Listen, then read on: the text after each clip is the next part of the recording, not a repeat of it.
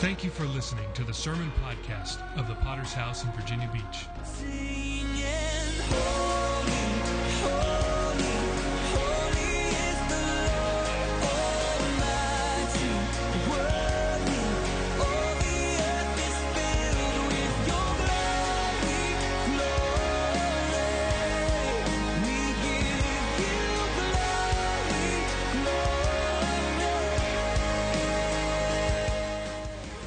Local church with a worldwide vision for winning souls, making disciples, and planting churches. We're a Pentecostal church affiliated with the Christian Fellowship Ministries. We hope you enjoy today's sermon. Praise the Lord. Amen. Appreciate the opportunity to preach at a men's discipleship. These are one of my favorite things about what we are. Hallelujah. And I believe God's going to help us tonight. Let's turn to the book of Nehemiah. And chapter 5.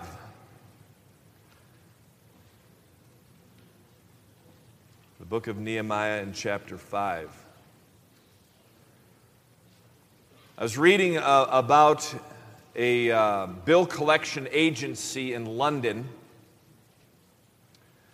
And if you know anything about bill collection agencies, these are people that are hired to chase down and get people that owe money to pay up. And this particular agency was a little bit different. Its name, the name of the company was Smelly Tramps Limited. And the way they operated is they would send a foul-smelling vagabond to sit in the debtor's waiting room until he agreed to pay up. The company used a special stomach-churning chemical that they would anoint these vagabonds with. And it was so vile that when this man would come and sit in the waiting room, it would be uninhabitable within 10 minutes. It was so foul.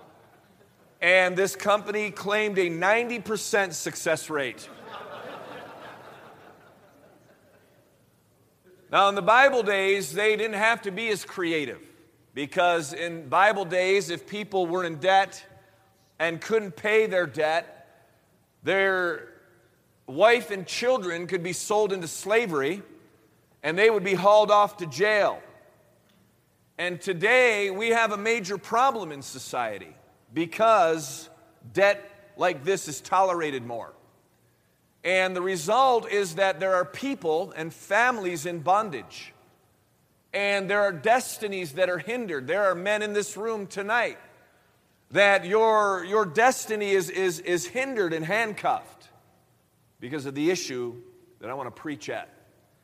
I want to minister to a sermon I've called Debtor's Prison out of Nehemiah chapter 5. Let's read verse 3 through 6.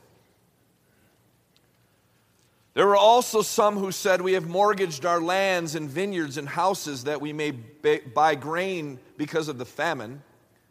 There were also those who said, "We have borrowed money for the king's tax on our lands and vineyards. Yet now our flesh is as the flesh of our brethren, our children as their children. And indeed we are forcing our sons and our daughters to be slaves. And some of our daughters have been brought into slavery. It is not in our power to redeem them, for other men have our lands and vineyards."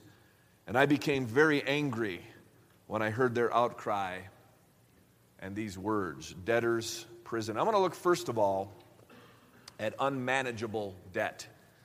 There's a lot said in Western nations about national debt and budget deficits. The news that's coming out now is record debts in the United States as a nation, and this is a result of spending more than you bring in. There's nothing complicated about this. Whole economies are in question because of this. And what's interesting is that when God was forming the nation of Israel, He gave wisdom to them in Deuteronomy 15. He said, "For the Lord your God blesses you as He promised you, and you shall lend to many nations, but you shall not borrow. And you shall reign over many nations, and they shall not reign over you." So it's very interesting that God identifies this issue as ruling or being ruled. that when you begin to talk about debt that's excessive, now you're beginning to talk about an issue of dominion. And in our text, people have fallen into this trap, and they're experiencing a loss of dominion in their lives because of what I want to call unmanageable debt. Now, I know that there are those in the church that believe that all debt is unbiblical. You know, the Apostle Paul said, "Owe no man anything," as if somehow this was God's prohibition against ever taking out a loan. But that's really not what Paul was talking about. If you look at that scripture in context, he's talking about our debt of love. He literally says, "Owe no man anything but to love one another." And he's speaking there about every believer's debt to an unsaved world. You know, we owe it to our generation to preach the gospel.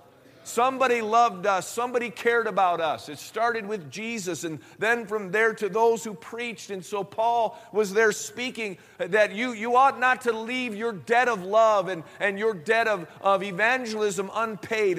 And this was not a prohibition against ever borrowing money. There are things in life where most people would never own if they didn't finance them. Most people would never own a home without a mortgage, and most people are not able to buy a late model car without a mortgage or financing. And the Bible doesn't so much forbid debt as a rule, but the Bible teaches some very powerful principles about the abuse of debt and borrowing. And the Bible calls it bondage. There are those that live beyond their means, their income. And this is prevalent in America. This is becoming more and more prevalent even in third world countries. Credit cards, financing a lifestyle they desire. People that have no business buying a home. They're not ready to buy a home, but they have to have a certain home or they have to drive a certain car because of the status or because of their ego. And what happens is people become in bondage and beyond their ability to repay. Proverbs says, "And the borrower is servant to the lender." So here we have an issue of slavery and bondage. And what happens is in the kingdom of God, there is a loss of dominion, and there is an affliction, and there is a torment.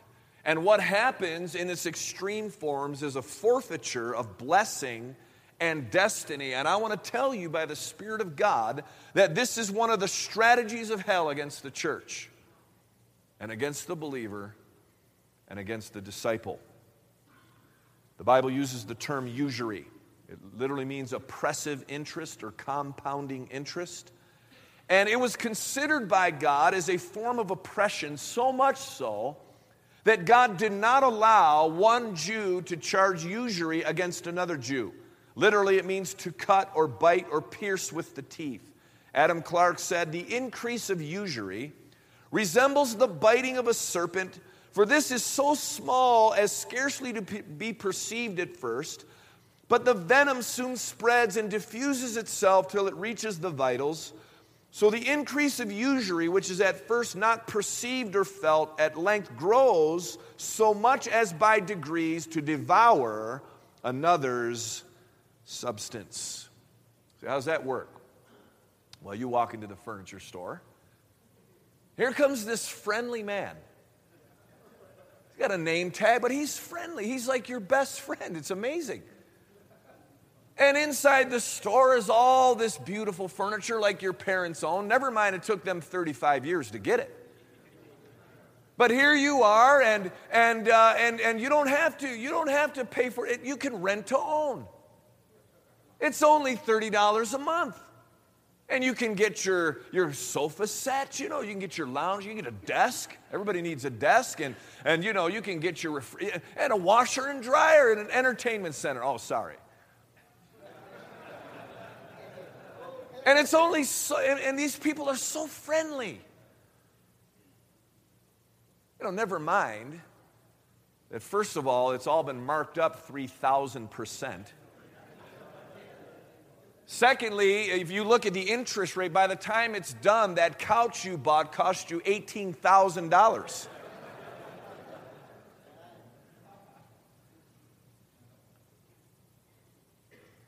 I want to tell you something, friend. These people aren't nice because they like you. They're robbing you blind. Credit cards. The typical household in the USA has credit balances totaling $8,500 spread over 12 cards. That's the average. $8,500 that they're not paying every month.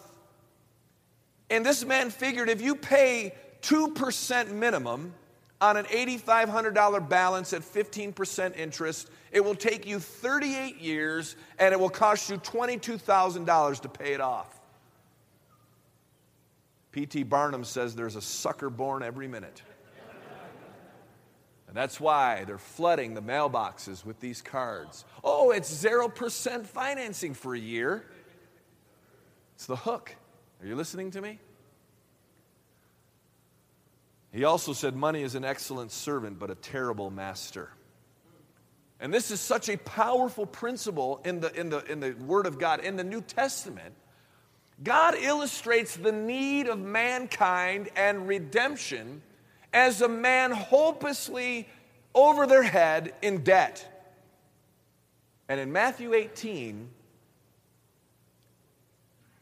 debtor's prison is a picture of going to hell. And can I tell you something, friend? There are few hells on earth like being over your head in debt. This is a torment. This is a bondage. And it is an affliction. I want to look secondly at the causes and effects of this, because this is rooted in a character flaw. This tendency of human nature to allow itself to go into unmanageable debt is linked to the sin nature. Listen to these words. People seem to believe they have an inalienable right to be happy. I want what I want, and I want it now. No one wants to wait for anything. And for the most part, no one has to. Waiting is interpreted as pain. I want to give you a spiritual principle. And if you don't remember anything else I say tonight, I want you to write this down. It goes like this. The delay of gratification is a spiritual issue. You need to write that down somewhere. Your willingness to delay the gratification of a desire that you have is a spiritual issue.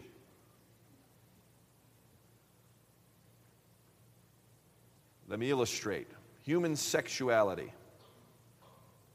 How many of you know God invented human intimacy and sexuality? God is not embarrassed by human sexuality. He thought of it. Okay? And it is healthy. And it is wonderful and acceptable and blessed by God in the context of marriage. The original sin wasn't Adam and Eve going to bed with each other, as the Catholics like to promote. No, I'm serious. People think God's embarrassed by human sexuality. God is not embarrassed by human sexuality. God thought it up. Every good gift and every good thing is from above. We serve a good God. Can you say, maybe you stop and think about it? We serve a good God.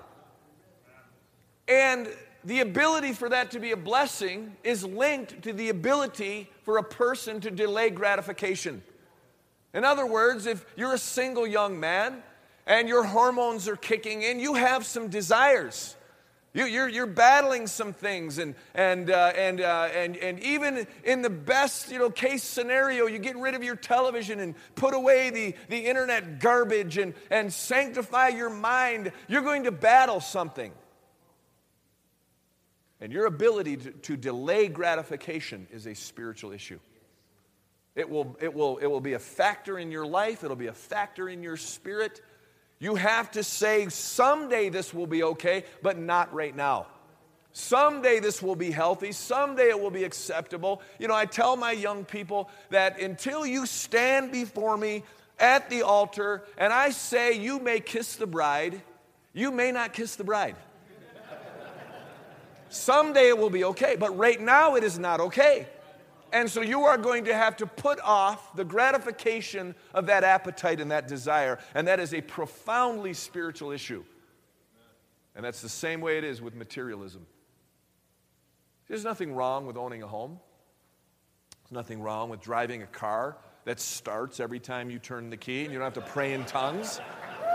That's okay. It's not, carnality incarnate or anything. There's nothing wrong with having, furniture in your home when you can afford them. Amen? But when you can't afford them, then you have to say no. Like one child said to their mother, "Whatever shall we do?" She said, "Without." But that's foreign. That's foreign to our concept as Americans. Someday it'll be fine, but not now. Someday it'll be fine for you to have things, but if you can't afford it, you can't afford it. And the problem in America is you don't have to wait now. That's the problem.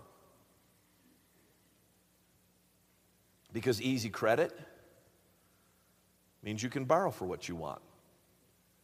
And if you insist on going into debt and you insist on borrowing to indulge every appetite and every desire, it's going to become a bondage, and it's going to become a sin.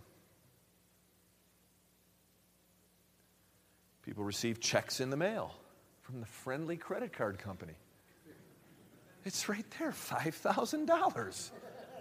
All I got to do is sign on the line. It's like free money. Not reading the fine print. Exorbitant interest. Church Sunday morning, there you are, wife and the kids, and preacher goes a little long, and your stomach starts growling. Everybody else is going out to eat. Why the heck shouldn't I be able to go out to eat? Well, you can't afford to go out to eat. Well, I got this card. It's crying out to me. And so is my stomach. And I have an appetite.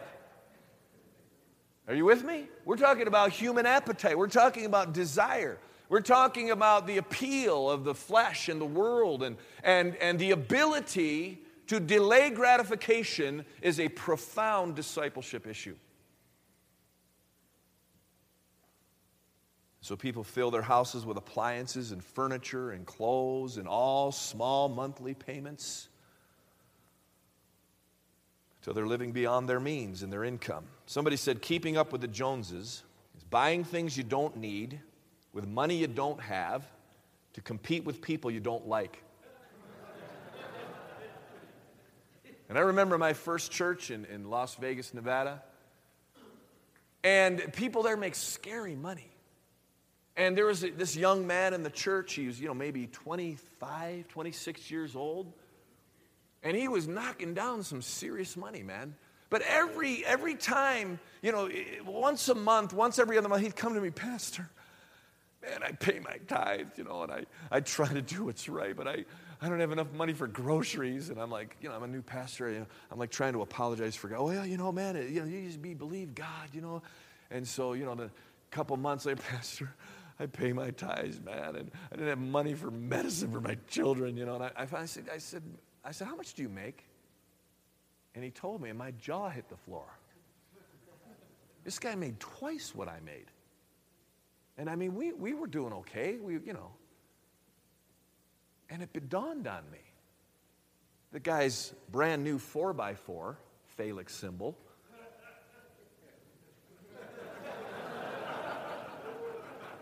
His beautiful new house in the burbs. All his furniture, all his clothes, all the indulgences of his family. And it dawned on me, if you live beyond your means, God is not obligated to fix that. You can pay your tithes, you can do all. I'm telling you, friend, God will not honor that. You are expected to live within your means.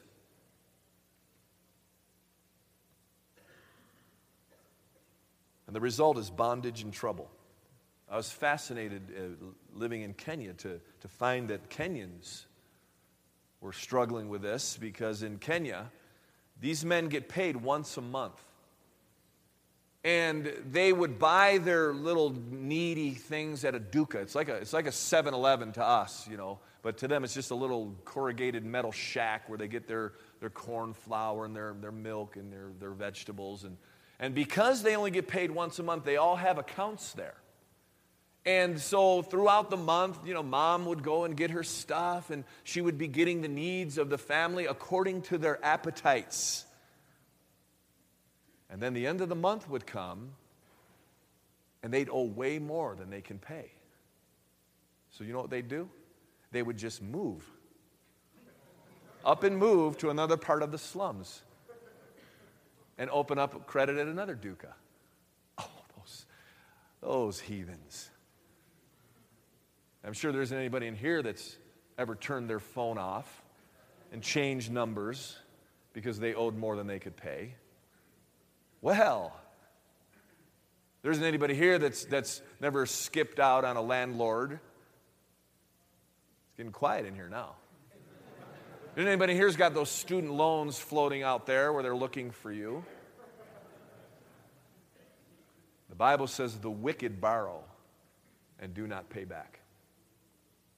It's wickedness.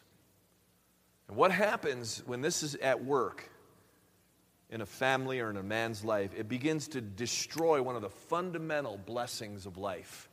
Ecclesiastes says there is nothing better for a man than he should eat and drink, and he should make his soul enjoy good in his labor. This I saw was from the hand of God. Here's the writer of Ecclesiastes. He's looking at life. He's looking for something good. And he's looking at wine, women, and song, and works, and education. And he says, this is all empty, man. It's vacuous. There's nothing there. Vanity of vanity. He said, there's only one good thing in life. And that is when a man works. And at the end of the week, or when payday comes, he gets paid. And he's able to enjoy the fruit of his labor. You know, there's something about payday.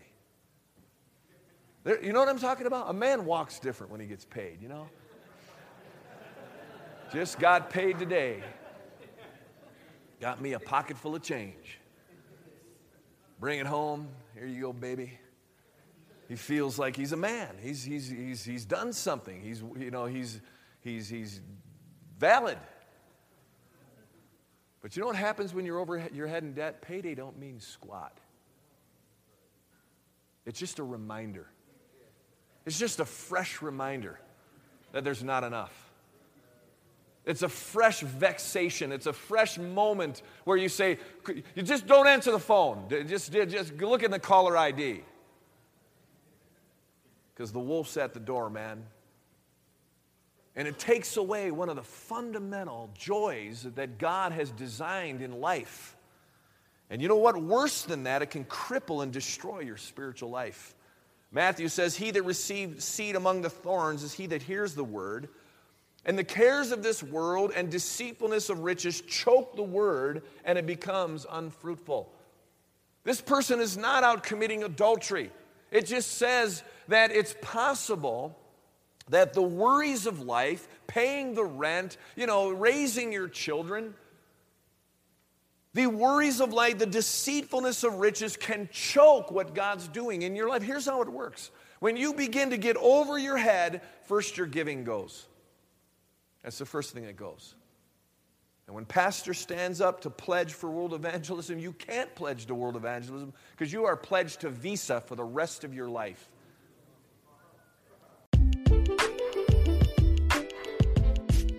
Hey there, Sermon Podcast listeners. This is Pastor Adam back with you again. Wanted to just take a second here to thank you once again for listening to this sermon podcast. We've had an explosive rate of growth and listenership for the past few weeks, and we hope that you appreciate these daily sermons to encourage you and help you. I just want to share a couple of ratings that we've gotten in the Apple Podcast application. Clint B. writes a 5-star review. He said, I am so grateful for our fellowship. Thank you. This podcast, very helpful through the day. Bobby Sanford from North Carolina said, inspiring. Awesome to hear sermons that are encouraging and inspiring to the church. We could really use your help to add a couple more of these very helpful reviews.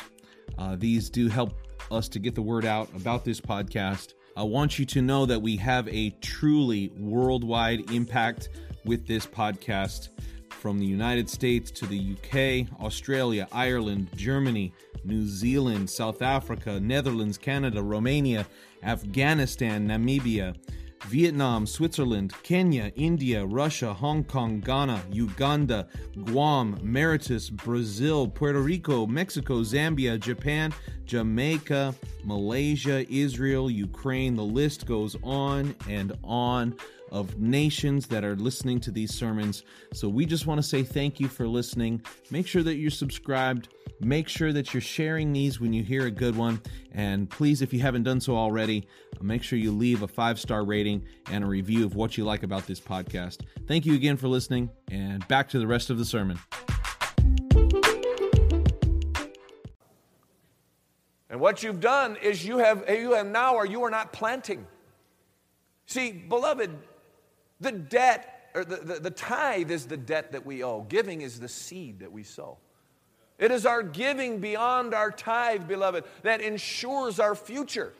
It's prophetic. What you give and what you sow in the free will offerings of life, beloved, is the harvest. And when you are so tied up that you can't participate, you are now destroying your future. And then from that, the tithing goes. And as soon as that goes, it's over. It's over, because the curse now kicks in. Not only are you not sowing seed, you have cursed your life. And now it's a downward spiral, friend. You can kiss it goodbye right there. Then they make stupid decisions, like putting work before ministry, taking the second job. Are you listening to me? You're going to begin to kick aside the service of God in the local church. You're going to begin to miss church because you are so in debt. You have to do this. And then mom's got to go to work. And all the curses that are involved there. Are you listening to me? And the word of God gets choked out. And you lose it. And there is a big difference between being poor and broke.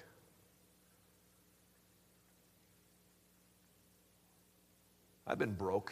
We've all been broke, but that's not the same as being poor. Being broke is the state of having little or no money at a given time. Being poor is a spiritual bondage, and people don't get out of it because they make wrong decisions at the wrong time, the wrong people. And it's a self-reproducing prophecy of failure that keeps people in that place. Are you ready for point three? You stick around long enough, there's always a point three. Setting the captive free. God has a design for our needs and our increase. Matthew 25 says, "The kingdom of heaven is as a man traveling into a far country, who called to his own servants and delivered them his goods. He gave unto one 5 talents, another 2, and another 1, every man according to his several ability, and straightway took his journey." This is about money. This is a parable that is profound in its implications. Beloved, if you'll get a hold of this, it'll change your life.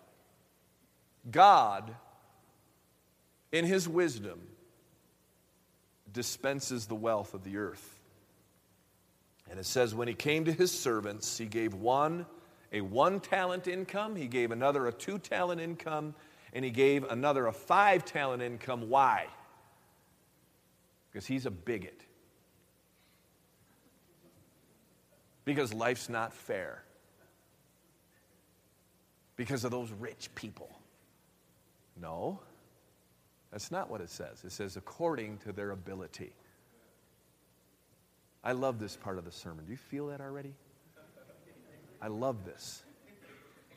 I mentioned this in conference, some time ago, but it bears repeating, that the last 2 American cities that I've pastored in have an area of town they call Snob Hill. They have a Snob Hill here? Snob Hill is in most cities. You know why? Because human beings are jealous suckers. Just Snob Hill. That's where the rich people live. Snob Hill, you know. Easier for a camel to go through an eye of a needle. Those rich people. Class envy. That's what that's called. Yeah, has it ever dawned on you? Can we talk for a minute here? Has it ever dawned on you there's a reason why that human being can afford that house and drive that car?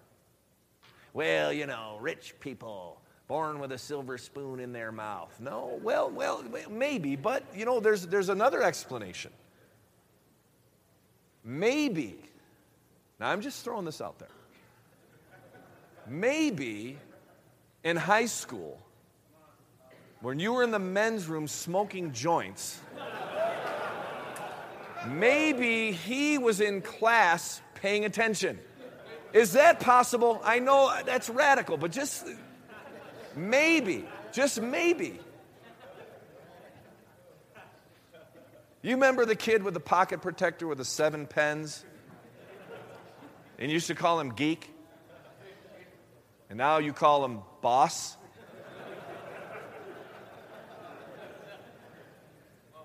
Maybe when you got a job and you were a slacker and all you ever did was think about how you could get away with hiding out in the closet or killing time or leaning on your broom, coming in late, having a funky attitude toward the boss, maybe that guy was working hard. Oh, I love this part of the sermon. I love this. I live for this right here. Maybe he was coming in early. Maybe he was doing more than was expected of him. Oh, yeah, brown nose, man, brown nose. Okay, well, all right, you live in your broke-down trailer and be jealous of him because he worked hard. He was respectful and on time and worked his way up through the company, and now he's the vice president. Is that possible? Oh, no, man. No, it's prejudice, man, is what it is.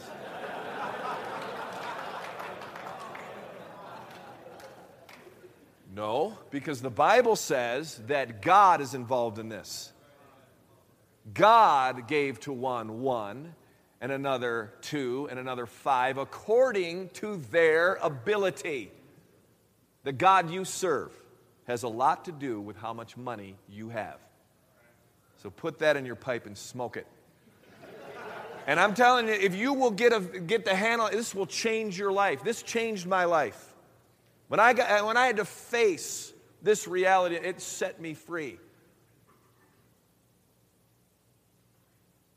God does this. And you know what? He expects us to live within our means. Each one of these individuals had an opportunity. You know, this is the love of God. He knows better than to give 5 talents to a person that can't handle it. They would destroy themselves. Are you listening to me? And God is involved, and He expected each of these people to take what He gave them. Everything belongs to God anyway. He is a gracious, giving God, and He says, I'm going to give this to you. I want you to steward this. Because those that were faithful, God gave more. And the Lord said, well done, thou good and faithful servant. You have been faithful over a few things. I will make you ruler over many things. The man that had 2, he stewarded it. He prospered. He disciplined himself. He showed diligence and wisdom, and he profited and brought that to the master. And he said, well done. And he promoted him. The man with 5, the same. The guy with 1 who resented his Lord. I know what you're like. You reap where you haven't sown. What he's saying is, I'm going to work my butt off, and then you're going to want some of it. Poverty, small-minded, covetous. And God says, you know what? That's just fine. Take the 1 from him and give it to the guy with 10. And in the one scripture, they said, Lord, he already has 10. That's right. And that's why I'm going to give him yours. Ooh, what a beautiful. You know, God is not a socialist. Are you listening to me? Socialism is an atheist-based, wicked, demonic counter-assault to the gospel and the Word of God. It is not about a level playing field, and it's not about what's fair. What's fair is that you and I go to hell. And you either face this and own up to it and begin to participate in God's economy and God's wisdom and hard work and diligence and the laws of creation, or you spend the rest of your life feeling sorry for yourself in poverty. Talking about Snob Hill. Now, we're the will to be rich. I'm not talking about that. Are you listening to me?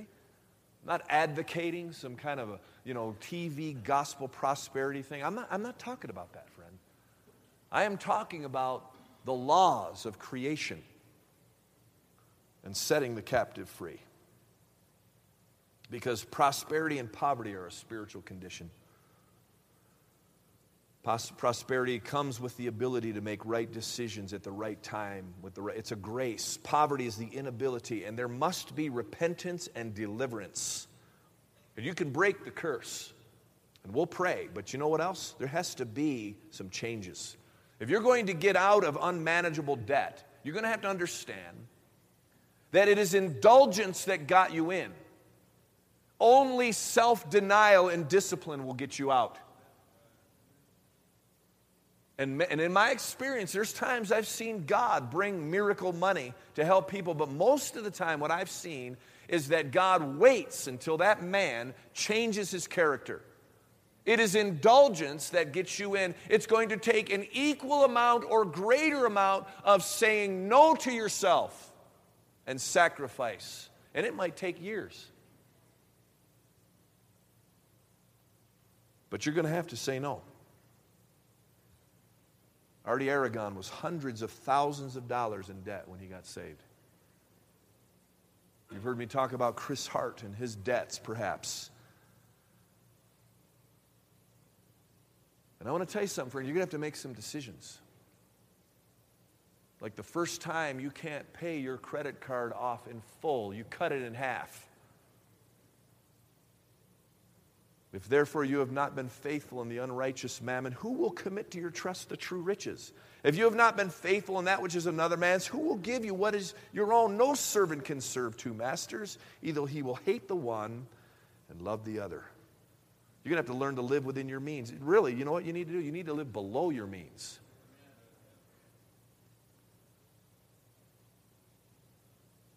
That means you're going to have to live in the house you can afford. Well, how much house can I afford? About 1/4 of your monthly salary is what you can afford. 1 week's pay for 1 month's rent. Some financial counselors will say up to 1/3 in this generation. Do the math. That's what you can afford. Not what the other Bible study leader can afford, what you can afford. Not what your parents are living, what you can afford. You drive the car you can afford. Maybe you can afford to get a late model car. If not, you keep the old rust bucket, man, and you just make it happen. Are you listening to me? You live below your means. You have a budget. A budget is not a four-letter word. Count them. You find out what you have and what's left over.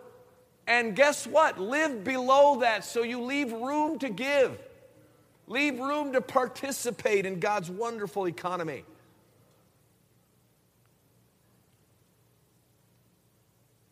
And enjoy what you have. Luke says, but rather give alms of such that you have, and behold, all things are clean unto you.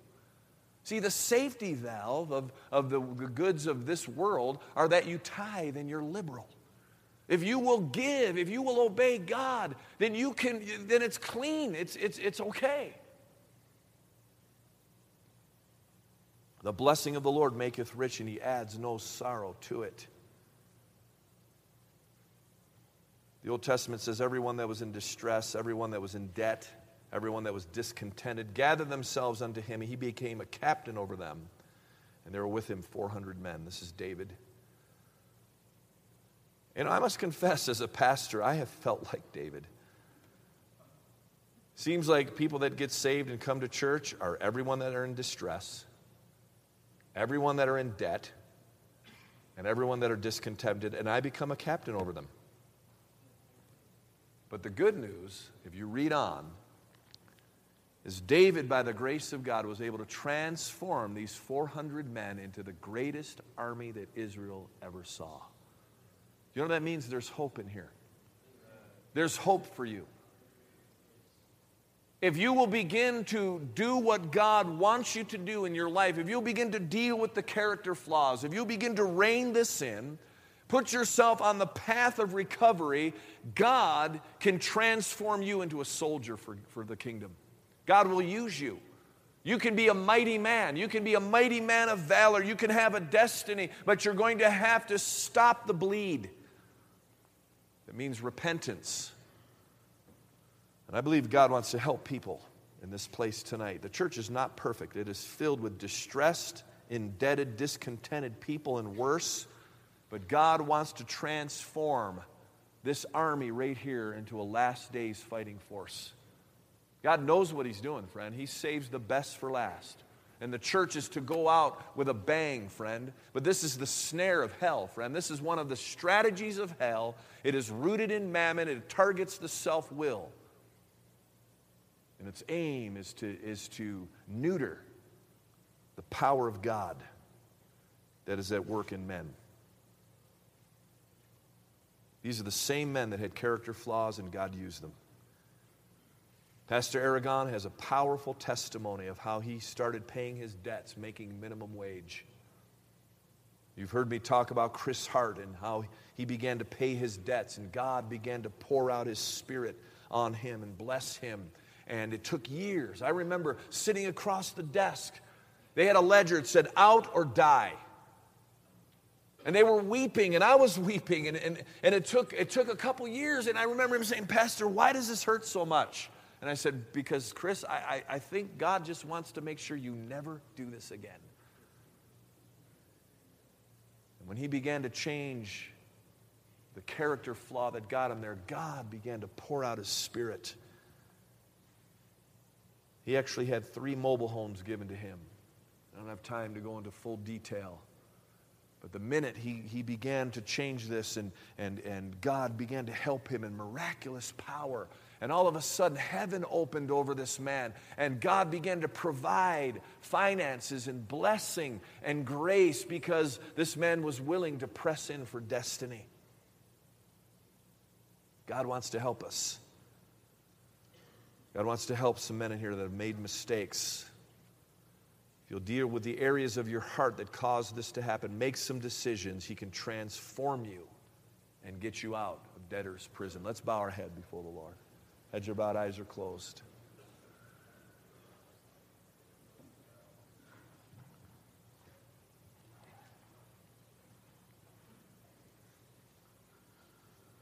Christians are praying. Nobody's moving around for just a moment. There's a parable in the Word of God about a man hopelessly in debt.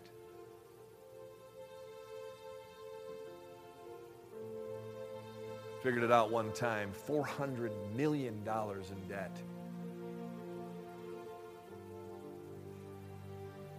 The master forgave him. Jesus illustrated that as our debt of sin. And how Jesus came and paid the debt for us, shed his blood on the cross. Friend, you and I are hopelessly over our head in debt to God. The wages of sin is death. There's no way. We spend eternity in hell. We'd never pay it back. But Jesus Christ died on the cross for us and rose from the dead, and he's alive. And I wonder how many would say, Pastor, you know, I'm not right with God, but I'd like to be. There's sin in my life. I'm not clean.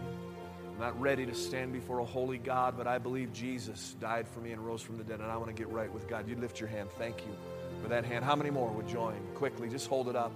We're not going to embarrass you. Thank you for that hand. Somebody's going to pray with you. How many more honest hearts say, Pastor, I'm not right. I came tonight, but honestly, I'm not right. I want to get saved. I want to repent. Lift your hand quickly and join these honest hearts. How many would there be? Yes, thank you for that hand. Honest hearts. How many more? Lift your hands. There's grace here tonight. There's deliverance. How many more? Lift your hands all over this place. God wants to help you.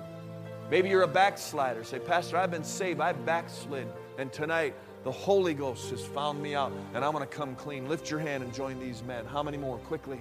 Hallelujah. Heads are bowed, eyes are closed. These that lifted their hands, I want you to look at me. You mean that? I believe you did. Over here, do you mean that? Where's the other? You mean that? There's another one over here. Do you mean that? I want you to stand up and come quickly. Slip out. Somebody's going to meet you here. Over here, you lifted your hand. Where are you? Come on, if that's you, come on. Stand up and come. Yep, come on. Yeah, thank God. There you are. I need three men to come quickly. Just kneel down right here. I need some disciples to come pray with these guys. Thank God. Thank God. Thank God. I want to change the appeal. I want to talk very specifically to the issue of unmanageable debt. And in my experience as a pastor, there are times when I've seen God sovereignly bail people out. But the pattern, and 9 times out of 10, that doesn't happen, because if God bails you out supernaturally and you don't change your character, you'll be right back. Mike Tyson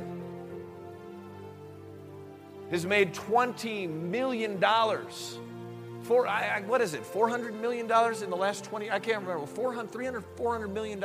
And he's bankrupt because it's a character flaw. It's not how much you have, friend. It's your ability to delay gratification. It's your ability to say no to your flesh. It's your ability to exercise disciplines and to have an ability and a skill in God's economy and faith. And there's people in here, you need deliverance. And we're going to pray, but there's other people in here, you need repentance. You're going to have to make some decisions. And proportionate to your indulgence, you are going to have to sacrifice. And you're going to have to alter some things because your destiny is at stake. And God wants to help some men. I want to tell you, I've seen God help people. I have seen God help disciples and families break this shackle and go on to destiny. I've seen God in third world countries powerfully set people free and see them go to destiny. This is one of the gates of hell, and God wants to help some men tonight. Let's all stand. These altars are open. Why don't you come? We're going to pray tonight. And I want you to get serious with God. I don't want you to just come up here and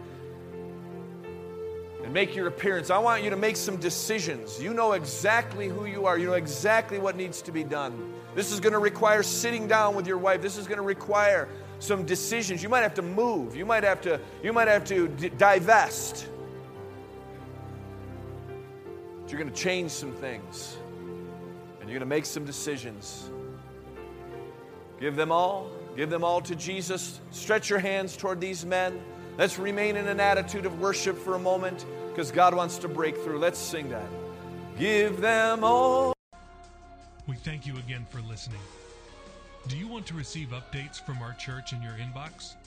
Make sure to sign up at our website, vbph.org. If this message has been a blessing to you, would you consider supporting our ministry with a generous donation? Please visit our website at vbph.org and scroll down to find the Give button at the bottom of the page. We would be so grateful for your support. Until next time, love God and love people.